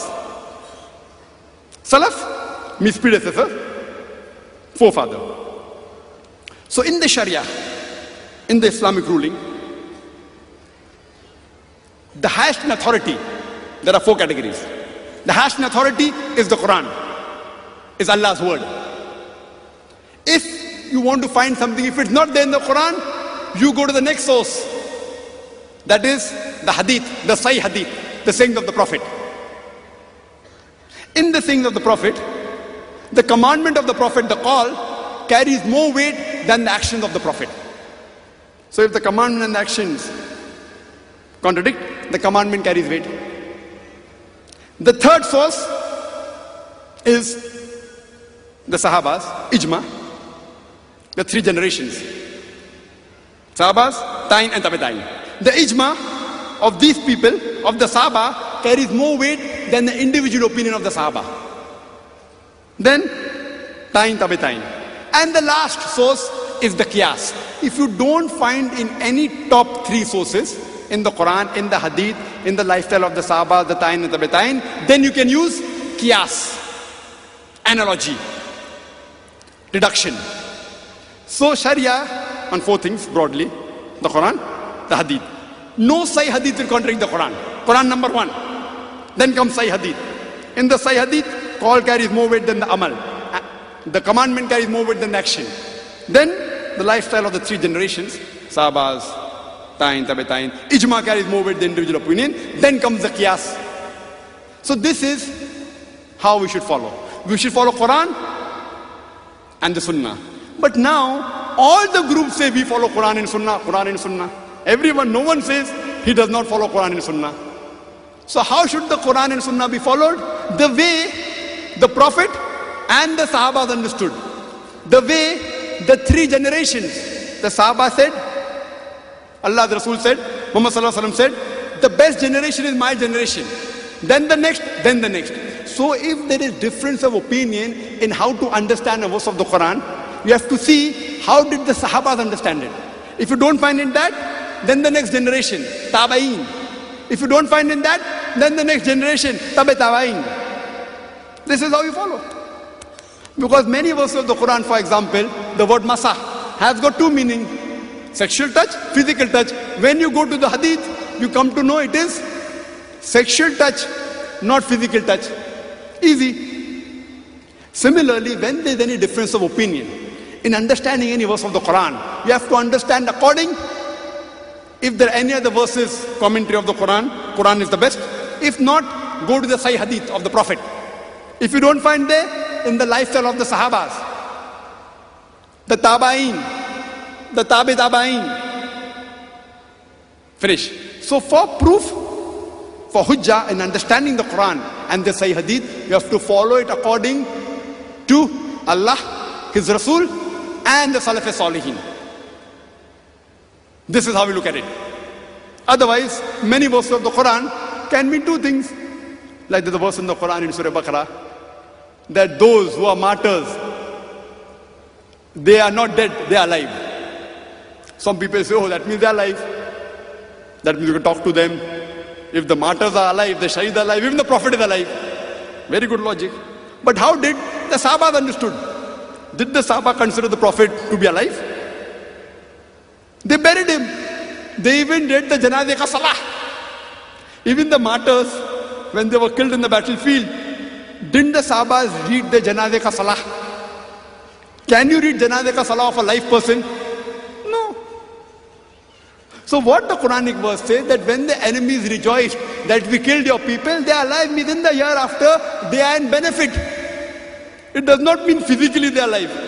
If physically they are alive, why did the Sahabas bury them? So here if you understand the Quranic verse, difficulty, two opinions, go to the Quran, the Sunnah, the way of the Sahabas and the Salaf Salihin and you get the reply. No difficulty. Easy. Don't have to be a scholar. Little bit jihad, little bit research. Little bit, not much. Now, there is another group of people. When I ask them that, who are you? What are you? They say, I'm an Ahle Hadith. So I say, what is the meaning of Ahle Hadith? He said, we are the people of the Quran and the Sunnah, Quran and the Hadith. So I said, fine. Makes sense. So I tell them, okay, fine. If you want to say Ahle Hadith, I would prefer calling myself Ahle Sahih Hadith. Because I only follow Quran and Sahih Hadith. There are other Muslims who even follow Zaif Hadith and Maudu Hadith. I am Ahle Sahih Hadith. If you want to call me something. See, Ahle Hadith means the other people, they follow Zaif Hadith, Maudu Hadith, keeping hand below navel, no problem. So, they call themselves Ahle Hadith. No, I am Ahle Sahih Hadith. If you want to call. So I asked these people, that brother, you call yourself Ahle Hadith means we are pakka following Quran and Sunnah. I said, very good. So I asked them the question that which verse of the Quran, in which verse of the Quran did Allah say, call yourself Ahle Hadith? They say, we don't find any. Is there any Sahih Hadith in which the Prophet said, call yourself Ahle Hadith? No reply. So therefore, I don't call myself Ahle Hadith, I call myself Muslims, therefore I'm a Pakka Ahle Hadith. You all are Kacha. 90%, 95%, maybe 98%. I'm Pakka Ahle Hadith. Ahle Sahih Hadith. It makes sense or not? When you say you follow Quran and Sahih Hadith, there is no Quranic verse in which Allah says call yourself Ahle Hadith. There is no Sahih Hadith in which the Prophet said call yourself Ahle Hadith. There is another group of people similar to Al Hadith. They say we are Salafi. So I say, Salafi? Say, I'm a Salafi. So I said, what's the Salafi? So the Salafi means following the Salafi following. I said, even I follow Salafi following. I follow Allah, His Rasul, and the Salafi Salih, the generation at the time of the Prophet, the next generation, and the next generation. But then I asked him, that did any time, is there any verse in the Quran which Allah says, call says Salafi? They say no. Is there any hadith in which Allah's Prophet said, call us Salafi? And they said no.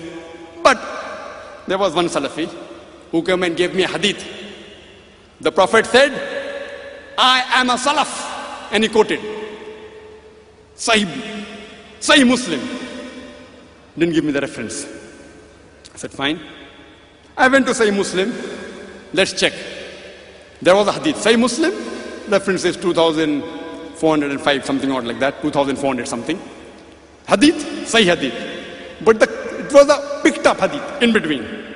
The complete hadith says that Muhammad told Fatima, may Allah be pleased with her daughter, that I am an excellent salaf for you. I am an excellent salaf for you. The father telling his daughter. Now, Prophet Muhammad told his daughter, Hazrat Fatima, may Allah be pleased with her, I am an excellent salaf. As I told you, salaf literally in Arabic means predecessor, forefather. So if I tell my daughter, I am your salaf, no problem. An Arab who's a Christian, if he tells in Arabic to his daughter, I am your salaf, no problem. So literally no problem. But Islamically, Islamically predecessors fine. Muhammad Sallallahu Alaihi Wasallam was an excellent salaf for his daughter. But here, every father may not be an excellent Islamic person for his daughter. Maybe the daughter or the children may be more Islamic than the father. So every father can't, can't tell the children. No, literally if you understand the word salaf, according to scholars, who the Salafis claim to be good scholars, they say that literally no one today can say he's a Salaf. Why? We are Khalaf. We came afterwards. The Salafs are before us. So compared to the previous people, we are Khalaf. Yes, we can be Salaf of our children and grandchildren and great grandchildren. So technically we can be Salaf. Islamically we can't. Islamically, we are Khalaf. Clear? Fine. When I'd gone to Australia, the first time I went to Australia, I'd gone for lecture tour, and a group of good brothers, mashallah, following Quran and Sunnah, Sahih Hadith, they called me for a lecture tour. And normally we had correspondence, we came. And we reached in that city. I, won't, I don't want to name the group, they're good brothers, mashallah. We reached in the night. So I and my camera crew was with me. So we offered salah. We offered the salah. So brother said, Hey man, you pray like us. I said, What do you mean I pray like you? I pray like the Prophet. He said, Hey man, you pray like us. I said, What do you mean I pray like you? I pray like the Prophet. See, this, this group, mashallah, they are following Quran and Sahih Hadith. But what they should have said, we are proud that you pray like the Prophet. They said, You pray like me. I never saw him praying before. I'm praying from years. So I'm not praying like him. I'm praying like the Prophet. And Alhamdulillah, he's also praying like the Prophet. So what he should have said was, we are proud that you pray like the Prophet. But he said, hey man, you pray like us. Very happy. Because when they called me, they had seen my cassettes, but they did not know. They said, what? They had seen my cassettes, but they did not know. They said, what? Zakir's piece of comparative religion is correct. But we don't know his Aqidah. We don't know his Aqidah. So reluctantly they called me. seeing that, fine, I'm a specialist in the field of comparative religion. They saw my cassette, they didn't find anything wrong. But they didn't know my aqidah, they didn't know how I pray. So they called me reluctantly. But when they saw me praying, they were happy. Ah, hey man, you pray like us. So I said, no, I pray like the Prophet. But they were good brothers, mashallah. So then I gave the same, you know. Then we sat for dinner and we had a good talk. And the same topic I said, I'm a Pakka Hanafi, I'm Pakka Shafi, Pakka Hanbali, Pakka Ahli Hadith. So when it came to Salafi, I said, I'm a Pakka Salafi. But nowhere does the Quran say, call yourself Salafi. Oh, there's no Sahih Hadith in which the Prophet said, call yourself Salafi. So most of the brothers, they agreed with me, except for one. One brother, he disagreed. All the other brothers, mashallah, Zakir, bhai, brother Zakir, we agree with you. One brother, he said, he asked me, brother Zakir, do you know Sheikh Nasiruddin Albani? I said, yes, I know him. What do you think of him? I said, mashallah. One of the greatest muhaddis of our time, that was a few years back, when Sheikh Nasiruddin was alive. Rahimullah. May Allah's mercy be on him. Ah, you agree with him? Yes, he's a good scholar. I respect him, I love him, I revere him.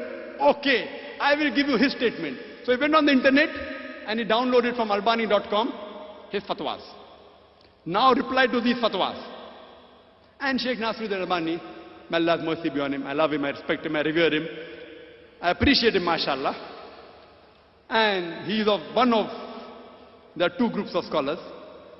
One group of scholars saying, saying Salafi is fard. And he belongs to that group of scholars, one of the staunchest, saying Salafi is fard. So I, I said, Alhamdulillah, if anyone, the day anyone proves me from Quran and Sahih Hadith, if today someone proves me, I will accept it today itself. But I will check it up. Huh? If anyone proves to the day anyone proves to me from the Quran and the Sahih Hadith that calling yourself Salafi is a fard, or calling yourself Ahl Hadith is a fard, I will call. Or calling yourself Hanafi is a fard, or Maliki is a fard, I will tell that. In action I am, in label, I prefer calling myself Muslim. So when I went to his fatwas, Sheikh Nasiruddin Albani, he gave fatwas of great scholars, and he said that Abu Hanifa said, and the hadith he quoted that there'll be 73 sects, all will go to hell except one, that is the Jama'ah. And if you cross-reference, Jama'ah means the first three generation. Cross-reference, Sahih Bukhari.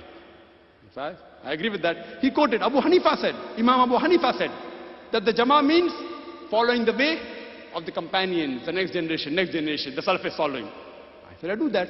He gave the quotation of Sheikh Ibn Taymiyyah. It is obligatory that you follow the Salaf is following. I said, I do that. He gave the fatwa of Imam Shafi. It is compulsory you follow the three generations, the pious predecessors. I said, I follow. What's the problem? But did these people say, call yourself Salafi? Abu Hanifa never said that. Imam Shafi never said that. Sheikh Ibn Taymiyyah never said that. People assume he said, he never said that. So now, there is no proof from Quran and Sahih Hadith that you should call yourself Salafi. There is the qiyas, a logic of Sheikh Nasiruddin al-Albani, and I appreciate Sheikh Nasiruddin al-Albani, he's a very good scholar. Inshallah, within a few minutes I will end. There's a question answer session. How I had a question answer session. If you go to nasrudalbani.com, you'll find there. He tries to convince with logic why you should call yourself a Salafi. He says, questioner and Sheikh replying. Sheikh asks, what are you? The questioner says, I'm a Muslim. The Sheikh Nasiruddin al-Albani replies, what type of Muslim are you? Are you a Khariji? Are you a Mutazali? Are you a Shi'i? Are you a Rifadi? Are you a Qadri? What type of Muslim are you? So the questioner says, I am a Muslim following Quran and Sunnah. What Sunnah? Everyone says Quran and Sunnah. The, Khawarij, the Khariji says Quran Sunnah, the Shia say Quran Sunnah, the Qadri say Quran Sunnah. What type of Quran Sunnah are you? So he says, I follow Quran and Sunnah like the way the Salaf Salihin understood. The Sheikh says, yes, very good. You have to follow Quran and Sunnah the way the Salaf Salihin understood. So for this big sentence, in short form, the word is Salafi. And the debate was won. According to the Salafis. The debate was won. And on the internet you go, I respect Sheikh Nasir al-Albani. Many of my talks, when I want to check up a hadith, I see his. So I respect him, mashallah. I love him, I revere him, but no taqleed. No taqleed. Taqleed only belongs to Allah and His Rasul. Fine, see, this is logic, this is qiyas. See, logic, I say, prove to me from Quran and Sunnah, not logic. Alhamdulillah, summa alhamdulillah. Allah has blessed me with logic. Summa alhamdulillah. I am not a scholar. I consider myself a student of talib ilm, a student of knowledge. But Allah has blessed me that I've met many scholars, whether it be of the great Indian scholars, whether from Nadwa, whether from Deoband, whether it be the Saudi scholars, Alhamdulillah, whether it be the scholars from other parts of the world, Allah has blessed me. I had the opportunity to interact with the great scholars of the present time. Alhamdulillah, summa alhamdulillah. Interacting with them, Allah has increased my knowledge, but yet I am a student, a very small. I have limited knowledge. But when logic is there, Alhamdulillah, Allah has blessed me with logic. So based on that, what type of Muslim are you? Are you a Khariji? Are you a Mutazali? Are you a Shia? Are you a Qadri? Are you a Sufi? Based on that, he won the debate. So he said, see. Then Sheikh replies, no. But the questioner says, but didn't Allah say, call yourself Muslim? So the Sheikh replies, at that time there was only one Islam. Now there are different groups. So therefore it is compulsory, fard, obligatory. You should identify yourself as a Salafi. Logic. Now comes my reply. And the debate was ended there. Sheikh Nasiruddin Albani won the debate. See, for me, don't debate with me. Prove to me from Quran and Sunnah, immediately Dr. Zakir Naik will accept. Debating, Alhamdulillah, Summa, Alhamdulillah, Allah has blessed me. In debating, Alhamdulillah, Allah has blessed me. My response to Sheikh Nasiruddin Albani, I respect him. I am nothing compared to him. I am not even a drop in the ocean compared to Sheikh Nasiruddin Albani. So please don't get me wrong. Many of my talks are based on his research, mashallah. So please don't get me wrong. I love him, I respect him, but no taqleed. I tell him, fine. If you see the lifestyle in the history of the Prophet, he didn't quote any hadith to me. He didn't quote to me any verse of the Quran that call us as Salafi. So I don't call. No logic. At the time of the Prophet, they were hypocrites, munafiqs. Fine? They were munafiqs. The Sahabas did not change the name. They were Kharijis, Khawarij, Kharijites. They called themselves Khariji. People gave them the label. The Sahabas yet called themselves Muslims. Did the Sahabas say, give them a new name? No. They continued calling themselves Muslim. They were Mutazalites. People yet continued calling themselves Muslims. So at that time also there were differences. Not that they were not. Now coming to the question. That therefore Sheikh Nasir al-Albani says you should call, you, call yourself Salafi. My question is, which Salafi? Which Salafi? My counter question. And now do you know how many of Salafi? Are you a Qutubi or Sururi or Madkhali? I can name another Salafi. See, I'm not speaking against anyone. Please don't get me wrong. I don't mean ill to any of them. But even in Salafi there are various groups. And if you go to UK, MashaAllah, Subhanallah, Allahu Akbar, there are so many groups in UK each group fighting against the other, calling the other Salafi a kafir. Nose billah. We'll come to that later on if time permits. So which Salafi do you belong to? Again, see whatever label you give, there's bound to be tafarraqa. When the Shias came, people said we are Sunni. Again there was group Ahle Sunnah wal Jamaat. Then again there was division, Hanafi, Shafi, Hanbali, Maliki. Then we came with Salafi, Ahle Hadith. There's group even in this. The moment the name, the name given by human beings, there's bound to be tafarruqu. Even in Allah's name, Muslims are bound to be division. Allah told that. But don't think the name you give will not have division. Don't you think Allah did not know? Allah knew there are going to be divisions in the Muslim Ummah. He told in the Quran, the Prophet predicted. Yet the Prophet didn't say, call yourself Ahle Hadith, call yourself Salafi. Ahle Hadith. Which Ahle Hadith? In, in Bombay, where I come from, there are two Ahle Hadith. Jamiyat and Gurba Ahle So which Ahle Hadith do I belong to now? One Ahle Hadith blaming the other Ahle Hadith. See, I don't want to mean any harm to the Ahle Therefore, I said the topic is sensitive. Wallah, I'm only trying to talk about Quran and Allah's Rasul. Please don't feel bad. I respect Nasiruddin al-Mashaykh, Nasiruddin al-Albani. I respect the Salafis. I look, amongst all these groups that are there, we have to agree the Ahle Hadith and the Salafis are the closest to the Quran and Sunnah. I'm proud to say that. But, but, which Salafi? So maybe during the early times of Sheikh Nasiruddin al-Albani, there weren't groups in the Salafi, now there are groups. Sururi, Madkhali, Kutubi. Oh, he's not right, he's not right. He's calling him Salafi. But so now we have new books. True Salafi. True Salafi. I read a book called Salafi Dawa. True Salafi, true Salafi. What is true Salafi? I say, you know, we had a Dawa training program in Bombay where we invited people from different parts of the world.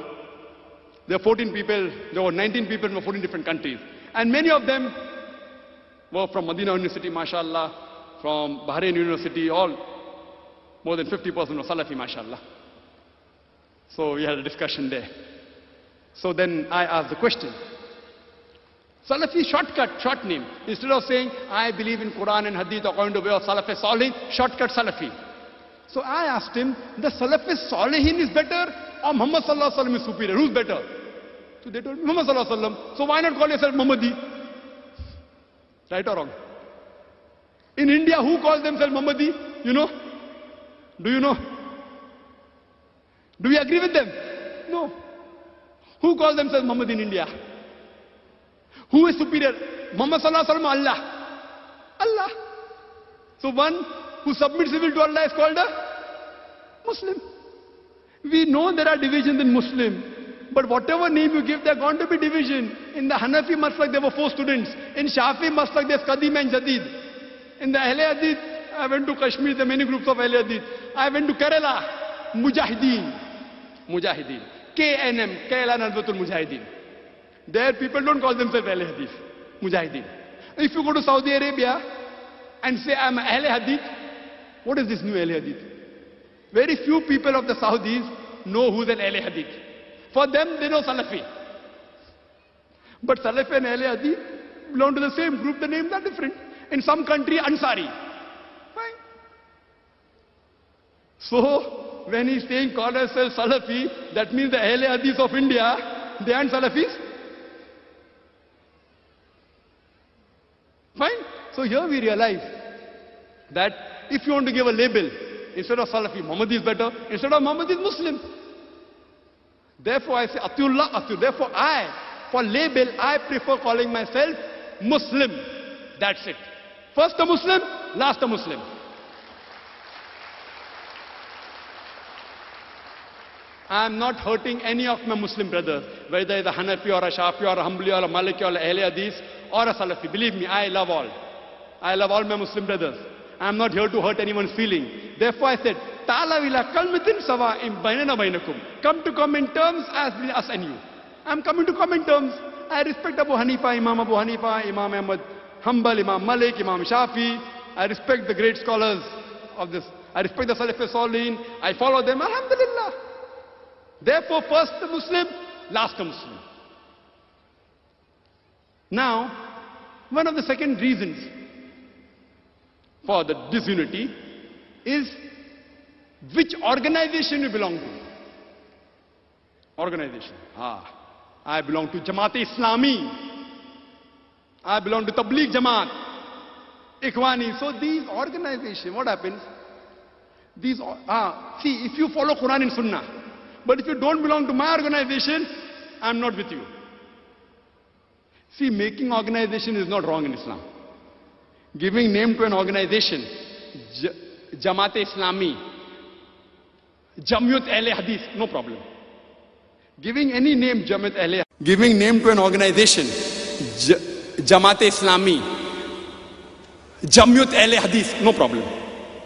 Giving any name, Jamaat Ahle Hadith, Jamaat Islami, or center named after Sheikh, uh, uh, Sheikh Ibn Taymiyyah, any no problem. But if that organization is following Quran and Sunnah, according to Salaf Salihin, it's the right organization, otherwise it is wrong. Give it any name. After Hazrat Umar, may Allah be pleased with him. After Hazrat Abu Bakr, may Allah be pleased with him. After Ibn Taymiyyah, Allah be pleased with him. After Abu Hanifa, may Allah's mercy be on him. No problem. No problem. If that organization is following Quran and Sahih Hadith, as understood by the Salaf Salihin, it's the right organization. If it is not, reject the organization, whether its name is belonging to anyone, whether it's after Ibn Taymiyyah or whether it is Salafi, whether Ahle Hadith, if it follow Quran and say Hadith according to the understanding of the Salaf Salihin, it is the right organization. So forming organization is not wrong in Islam. Because like we are specialized in dawah. Some people are specialized in Islah. Some people are specialized in science. No problem. But what happens if there are two organizations doing dawah? Two organizations. Both are following Quran and Sunnah. But it does not belong to my organization, so I'm against him. I start giving fatwa. What fatwa? That person is a kafir. Takfir. Direct. Don't go to that organization. You know, people said, don't come to the peace exhibition. You know, but the Zakir told me, people are telling, don't come to peace exhibition. Why? Because peace exhibition is not organized by me. If it was organized by me, then it is good. If it is organized by the Jamaat I belong to, it is a good exhibition. If it is not organized by my Jamaat, it's not a good organized. It's not a good exhibition. Why? We have to see Allah and His Rasul. If that organization, if that exhibition is following Quran and Sahih Hadith, according to the understanding of the Salaf Salihin, it is the right organization. There's no problem. So making organization is no problem. As long as the organization is on the Quran and Sahih Hadith. So if you want to join any organization, verify for yourself whether the organization, the Quran and Sahih Hadith, if there's a difference in the Hadith and Quran understanding, as per the understanding of the Salaf Salin, the pious predecessors, the three generations, finished. Answer is easy. But people give fatwa.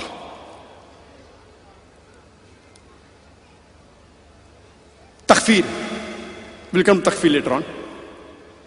And according to according to the hadith of Muhammad hadith of Sahih Bukhari, volume number 8, hadith number 637. The Prophet said, any Muslim who says kafir to another Muslim, it comes back to him. Muhammad said, it's mentioned in Sahih Bukhari, volume number 8, hadith number 6103, that anyone, any Muslim tells to another Muslim he's a kafir, he kills him. Now, based on this, the scholars, they said, great scholars, they said that you should not do takfir. Takfir means calling another Muslim, another believer a kafir. And there are various fatwas of these hadith that according to Hafiz ibn Hajar, he said that the hadith of Sahih Bukhari says that if you call a Muslim a kafir, it comes back to you. That means the kufr comes back to you and you become a kafir. Sheikh Shawkani, he said that do not call another believer a kafir until the proofs, the burhan, are as clear as the daytime of the sun. Unless it's clear to you that he's a pakka kafir. Proof. See if you, it's not fard to call a kafir a kafir.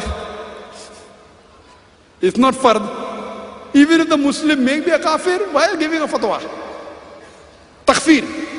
One man calling the kafir outside the fold. So the various fatwas describing it is wrong.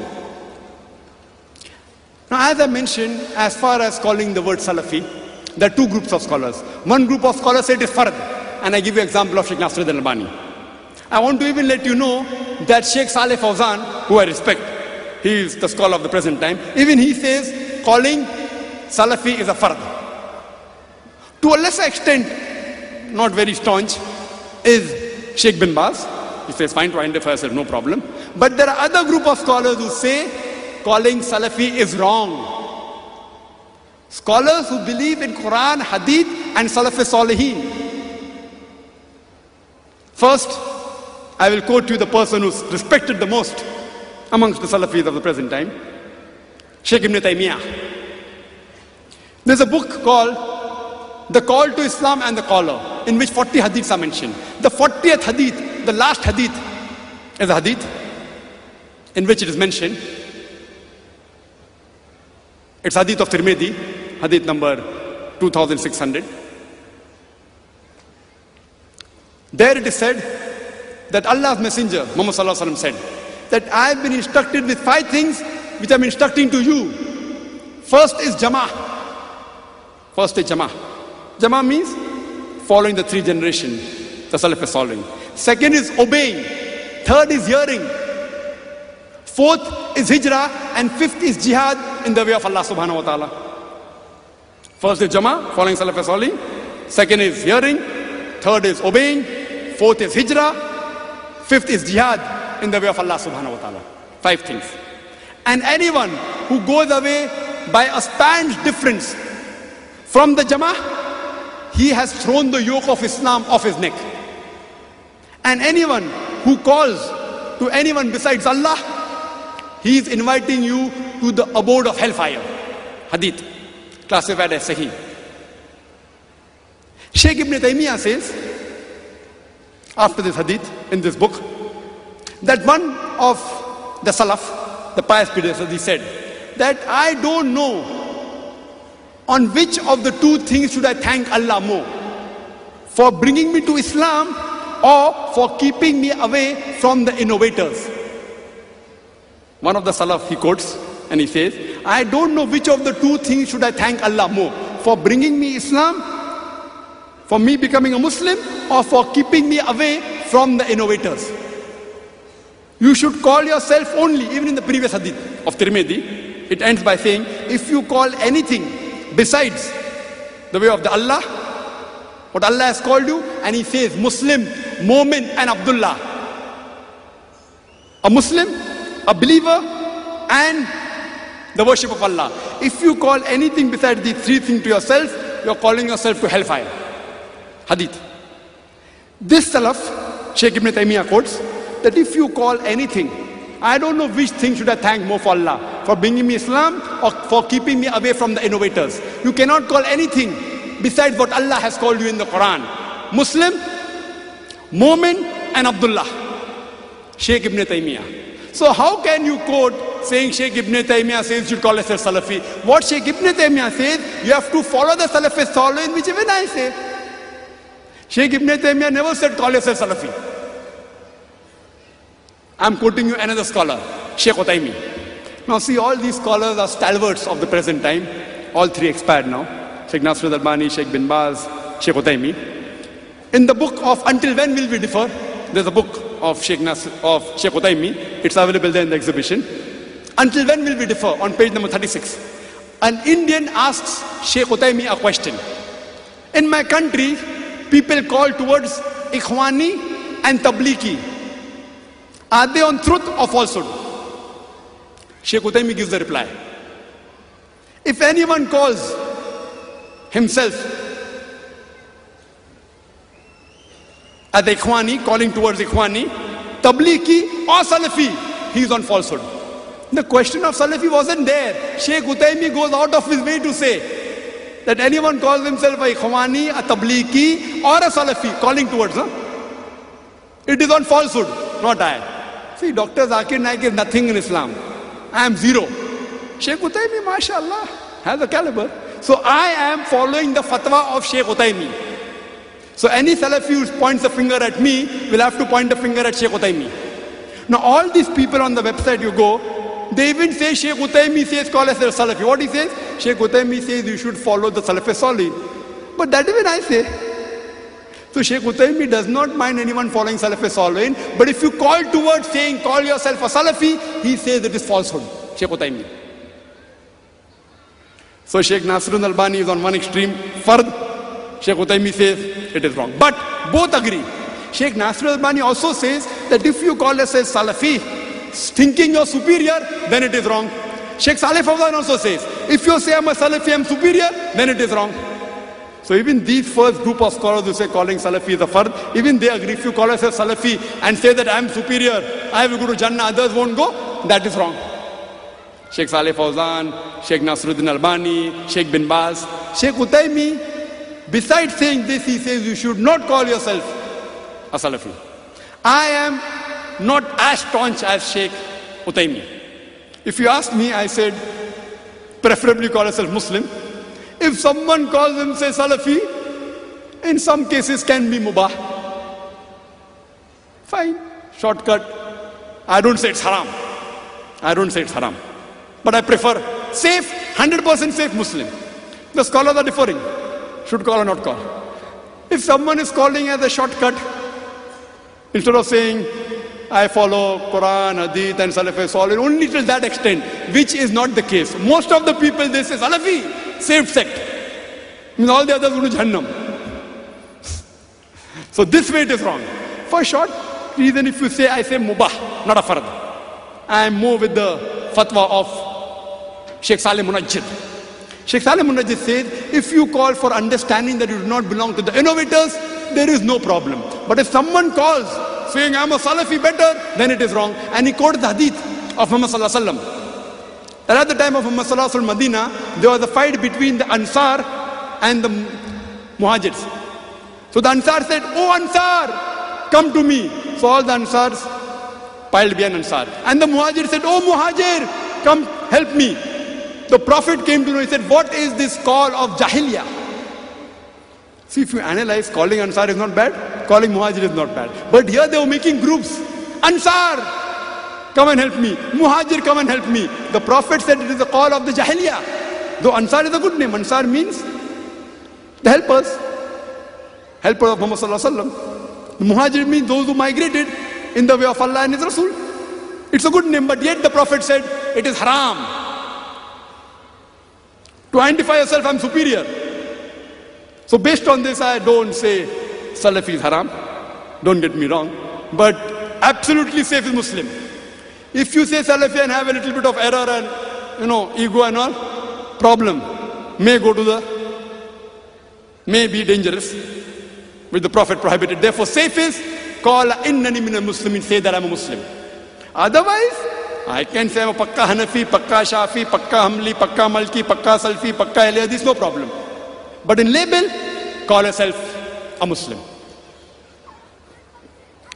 I would like to end my talk by giving the opinions in the ending of these great scholars, which will open up your mind. According those people who say takfir, no takfir, kafir, kafir. Imam Shafi, may Allah's mercy be on him, he said that if calling the names, attributes of Allah, what Allah has given is that. Anything else is haram, is kufr. You can only call to name of Allah what He and His Messenger have given, nothing else. Anything else is kufr. But if someone calls another name in ignorance, then he's not a kafir. Imam Shafi. Sheikh Ibn Taymiyyah, you know what he said? He said, if someone prostrates to a man and he thinks this is his deen, then he's not an unbeliever. Sheikh Ibn Taymiyyah. If someone does shudud to a man, Sheikh Ibn Taymiyyah said, if someone does sajda to a man, to a human being and thinks it is his deen, he is not an unbeliever until someone explains to him and yet he's on it. Sheikh Ibn Taymiyyah. What a great personality. Further, if you read Sheikh Shawkani, he said that if someone bows down to anyone besides Allah in ignorance, he is not an unbeliever. Muhammad ibn Wahab, may Allah's mercy be on him, he said that we do not call unbelievers to those people who bow on the idol of the grave of Abdul Qadir or on the idol of the grave of Ahmad Badawi or the likes of it. So how can we call unbeliever to those people who do not do shirk? We claim that we are knowledgeable giving takfir, kafir, kafir, etc. I would like to end with the two. Sheikh Ibn Taymiyyah. What a great personality. Further, if you read Sheikh Shawkani, he said that if someone bows down to anyone besides Allah in ignorance, he is not an unbeliever. Muhammad ibn Wahab, may Allah mercy be on him, he said that we do not call unbelievers to those people who bow on the idol of the grave of Abdul Qadir or on the idol of the grave of Ahmad Badawi or the likes of it. So how can we call unbeliever to those people who do not do shirk? We claim that we are knowledgeable, giving takfir, kafir, kafir, etc. I would like to end with the two hadiths of the Prophet Muhammad Sallallahu Alaihi Wasallam. Muhammad Sallallahu Alaihi Wasallam said in Sahih Muslim, volume number 3, hadith number 4565, that Arfaja, may Allah be pleased with him, he said that the Messenger of Allah said that there will be a time when evil things will happen in a community. And whenever a person disrupts the unity of the Muslim Ummah, strike him with the sword. And if he does not stop, kill him. A messenger said, anyone who tries to disrupt the unity of the Muslim Ummah, strike him with the sword. If he does not stop, kill him. Sahih Muslim, volume number 3, hadith number 4565. I would like to end my talk with the last hadith of Muhammad which is from Sahih Bukhari, volume number 4, hadith number 3606. I know the lecture is long. Last hadith. Here, Hudayfa ibn Yaman, may Allah be pleased with him, he says that people like asking to the Prophet what things are good, but I, due to fear, like to ask the Prophet what is evil. And he asked the Prophet that we were in ignorance and evil, and Allah, through His guidance, He brought us to the good. Will there be any evil after this? The Prophet said, Yes, there will be evil. Will there be any good after that evil? The Prophet said, Yes, but with a little dakhan, with a little evil. So the Sahaba asked, What is that evil? The Prophet said, There will be some people who will call towards things which are not my tradition. The Sahaba asked, After that, will there be an evil? The Prophet said, Yes. There will be people who will call you to the hellfire. So Hudayfa, may Allah be pleased with him, he asked, What should we do? So the Prophet replies, Hold fast to the group of Muslims and the chief. So the Sahaba asked, What if there is no group of Muslim and the chief? The reply of the Prophet is, If there are no group of Muslim or no chief, dissociate yourself from all the sects. Even if you have to bite the root of the tree until you meet Allah subhanahu wa ta'ala in that state. Wa akhir dawana alhamdulillahi rabbil alameen.